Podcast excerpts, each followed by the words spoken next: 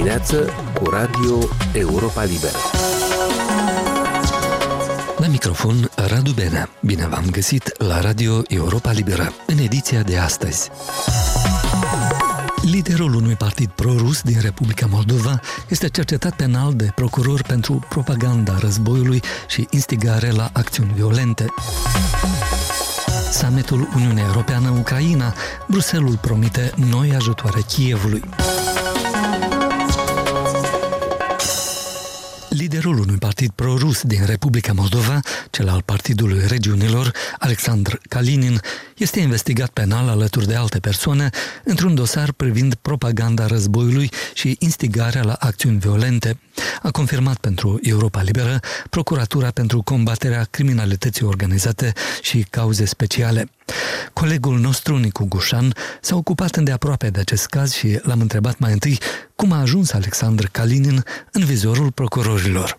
Păi, după ce a început războiul în uh, Ucraina, după ce Rusia a invadat Ucraina pe 24 februarie anul trecut, Kalinin a început să fie foarte activ pe mai multe platforme de socializare. El avea un cont pe, și are în continuare pe Telegram, pe YouTube, pe Facebook. Deci pe toate aceste rețele a început să promoveze tot felul de videouri cu el, uh, participând la tot felul de campanii de sprijin, așa cum le spune el, sau de ajutor a militarilor din regiunile ocupate ale Ucrainei. Deci, cum cumva uh, el uh, singur în aceste videouri povestea cum uh, și arăta cum duce tot felul de echipamente, produse, piese pentru autovehicule, veste antiglonț pentru militari din Donbass, din estul Ucrainei. La început intrase în vizorul presei, câteva instituții de presă a scris despre felul agresiv în care promova și susținea acest război, felul amenințător în care își exprima opiniile în privința Republicii Moldova, spunând că ar putea fi următoarea țară invadată de, de Rusia în cazul în care politica de la Chișinău nu se va schimba. Presa a scris despre aceste acțiuni, dar public nu s-a mai întâmplat nimic după, după asta. Noi am făcut o solicitare la procuratură și am așteptat o perioadă până am primit o confirmare, eh, pentru că noi bănuiam că el ar putea fi cercetat penal pentru propaganda războiului și instigare la violență și am făcut o solicitare la procuratură Procurorii ne-au confirmat că este într-adevăr el și alte persoane cercetate într-o cauză penală. Nu este, nu este clar deocamdată Cine sunt acelelalte persoane? Pentru că procurorii au invocat aici confidențialitatea anchetei, că nu pot fi făcute publice multe detalii, dar o, o să urmărim acest subiect, bineînțeles, și o să revenim cu alte solicitări la Procuratura pentru combaterea criminalității organizate și cauze speciale, cea care se ocupă în mod special de astfel de cazuri. Să le amintim ascultătorilor că Alexandru Kalinin este cunoscut pentru viziunile sale politice proruse, fiind și liderul unei asociații a migranților moldoveni din Rusia, dar partidul său al regiunilor din Republica Moldova, după cum se numește, a acumulat doar 0,09% din sufragii la alegerile parlamentare din 2021 sau puțin peste 1200 de voturi. Nicu, ce spun procurorii? Ce riscă liderul Partidului Regiunilor din Republica Moldova, Alexandru Kalinin, în acest dosar penal? Bine, dosarul a fost pornit în baza articolului 140, propaganda războiului, și în baza articolului 346, instigare la acțiuni violente și pe motive de prejudecată. Articolul 140 prevede condamnatul poate face până la 6 ani de, de închisoare, în timp ce articolul 346 prevede închisoare de la 1 la, la 3 ani. Deja dacă Kalinin va ajunge să fie condamnat în instanță în baza acestor articole, deci măsura aplicată în privința lui ar putea fi închisoare sau condamnarea la, la închisoare. Nicu, înțeleg că nu ai reușit să iei legătura cu Alexandru Kalinin, dar ai discutat cu alți foști colegi de-ai săi. Da, am încercat în primul rând să, să discutăm cu el, dar din câte înțeleg, acum probabil la fel se află în zona de est a Ucrainei, nu putem decât să bănuim, am încercat să-l contactăm la un număr de telefon uh, rusesc, la care era de obicei apelat de colegii noștri jurnaliști. Nu ne-a răspuns uh, de această dată. Am uh, încercat să contactez colegii lui din partid. Am vorbit cu Irina Smirnova, care avea o funcție de conducere în formațiune în trecut, se pare, pentru că de această dată ea ne-a spus că nu mai face parte din uh, partidul lui Kalinin.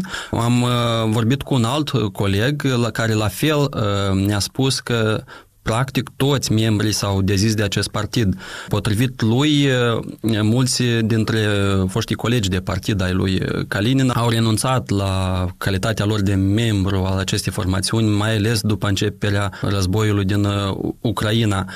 Această persoană a dorit să-și păstreze anonimatul, spunând că a participat inclusiv la depunerea mărturiilor împotriva lui Kalinin la procuratură. Nu ne este clar câtă lume mai face parte din, potrivit informațiilor găsite pe site-urile care monitorizează alegerile în Republica Moldova, partidul avea peste 1000 de membri acum câțiva ani, nu știm astăzi, practic, nu mai găsim pe cineva care să ne spună foarte clar ce este cu partidul ăsta, mai are organizații teritoriale, câți membri mai are.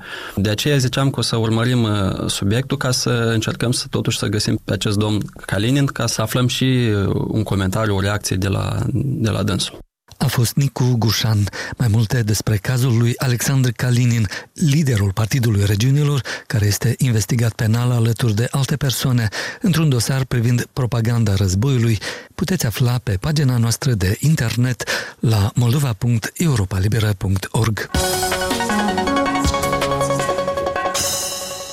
Șeful diplomației ruse, Sergei Lavrov, a amenințat din nou Chișinăul, spunând că Occidentul a pus ochii pe Republica Moldova, căutând să o transforme în următoarea Ucraina. На эту роль приглядывают Молдову, Прежде всего потому, что поставили, смогли поставить. Pentru acest rol este luată în calcul Republica Moldova. În primul rând, pentru că au reușit să pună în fruntea țării, prin metode specifice și deloc democratice, o președintă care vrea în NATO. Ea, Maia Sandu, are cetățenie română, este gata să facă unirea cu România și, în general, este gata practic de orice. Nu voi intra în amănunte, dar aceasta este una din țările pe care Occidentul vrea să o transforme într-un alt stat stat antirusesc, a declarat Sergei Lavrov într-un interviu pentru televiziunea rusă de stat Rasia 24 și agenția oficială RIA Novosti. Acesta a fost răspunsul său la întrebarea ce țări din spațiul post-sovietic ar putea călca pe urmele Ucrainei. Ministerul de Externe de la Chișinău a comentat că declarațiile lui Sergei Lavrov nu corespund adevărului și fac parte din retorica amenințătoare deja bine cunoscută a diplomației ruse. Externele au reamintit că Republica Moldova merge pe calea aderării la Uniunea Europeană, afirmând că moldovenii, indiferent de preferințe geopolitice, vor pace, libertate și democrație. În același interviu, șeful diplomației ruse, Sergei Lavrov, a susținut de nou că Occidentul minte în legătură cu refuzul Rusiei de a negocia în problema Ucrainei și că acesta ar încerca să întoarcă împotriva Moscovei Republica Moldova, Georgia și alte foste republici sovietice. Lavrov a mai declarat că armata rusă va răspunde deciziei Occidentului de a livra arme grele și cu rază lungă de acțiune Kievului și vor împinge forțele ucrainene și mai departe de frontierele rusești, creând astfel o zonă tampon. Căutăm acum să împingem înapoi armata ucraineană până la o distanță ce nu va mai presupune nicio amenințare la adresa teritoriilor noastre, a spus Sergei Lavrov adăugând, cu cât mai mare este raza de acțiune a armelor livrate Kievului, cu atât mai departe îi vom respinge pe ucraineni.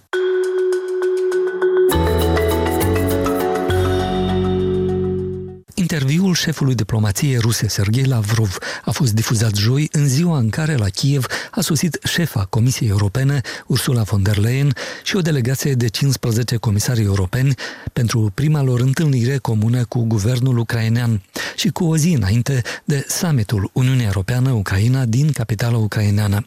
Evenimentul la nivel înalt scoate în evidență sprijinul ferm al Uniunii Europene pentru Ucraina în fața invaziei militare rusești și are pe agenda reformele de care are nevoie Kievul pe drumul său lung către aderarea la blocul comunitar. Într-o declarație anterioară, Comisia a precizat că discuțiile vor aborda reconstrucția Ucrainei și aspirațiile sale de aderare la Uniunea Europeană. În iunie, Ucraina a primit statutul de candidat la aderare.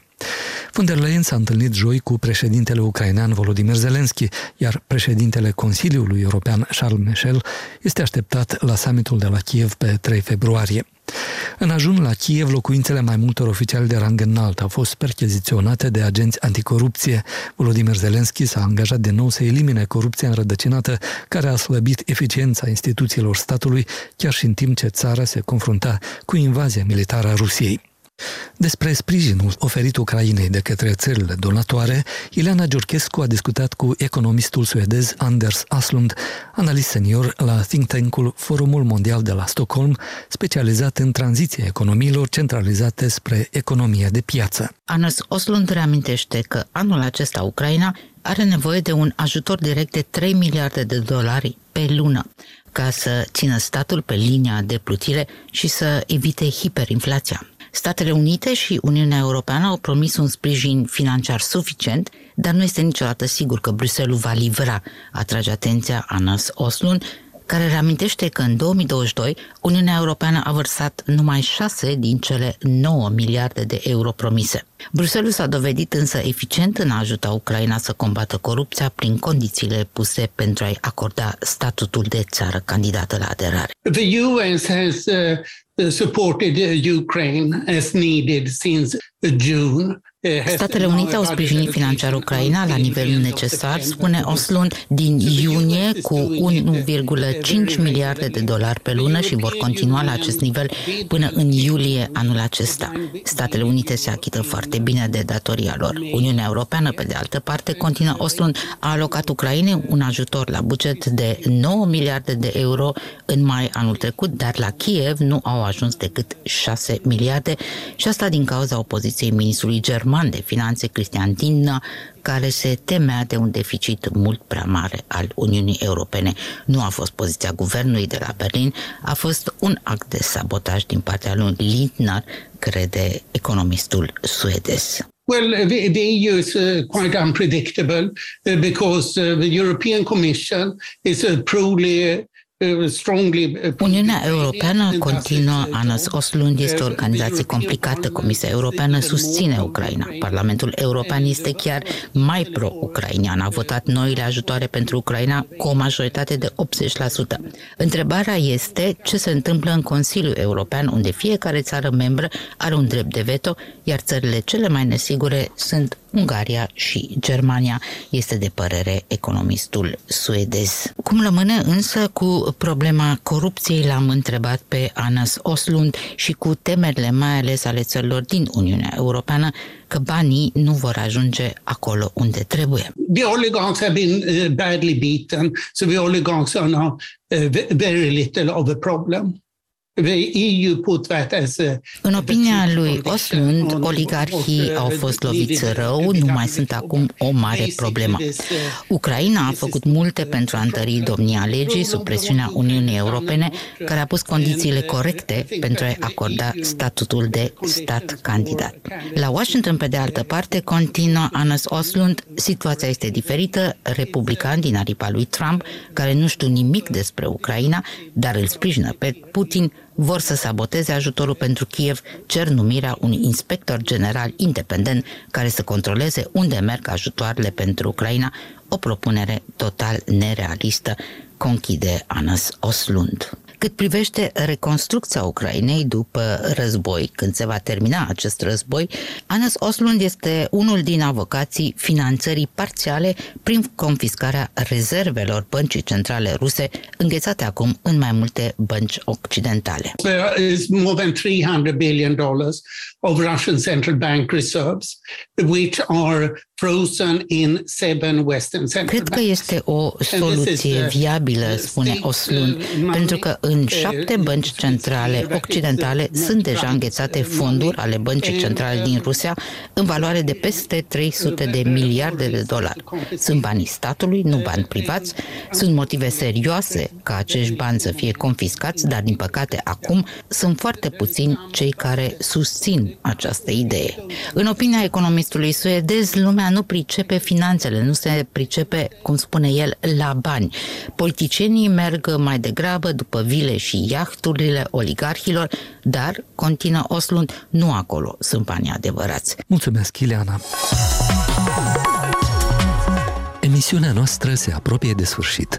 Pe internet ne găsiți la adresa moldova.europalibera.org și pe rețelele de socializare, inclusiv Facebook, Instagram și pe YouTube. Sunt Radu Benea și vă mulțumesc că ne-ați ascultat. Aici e Radio Europa Liberă.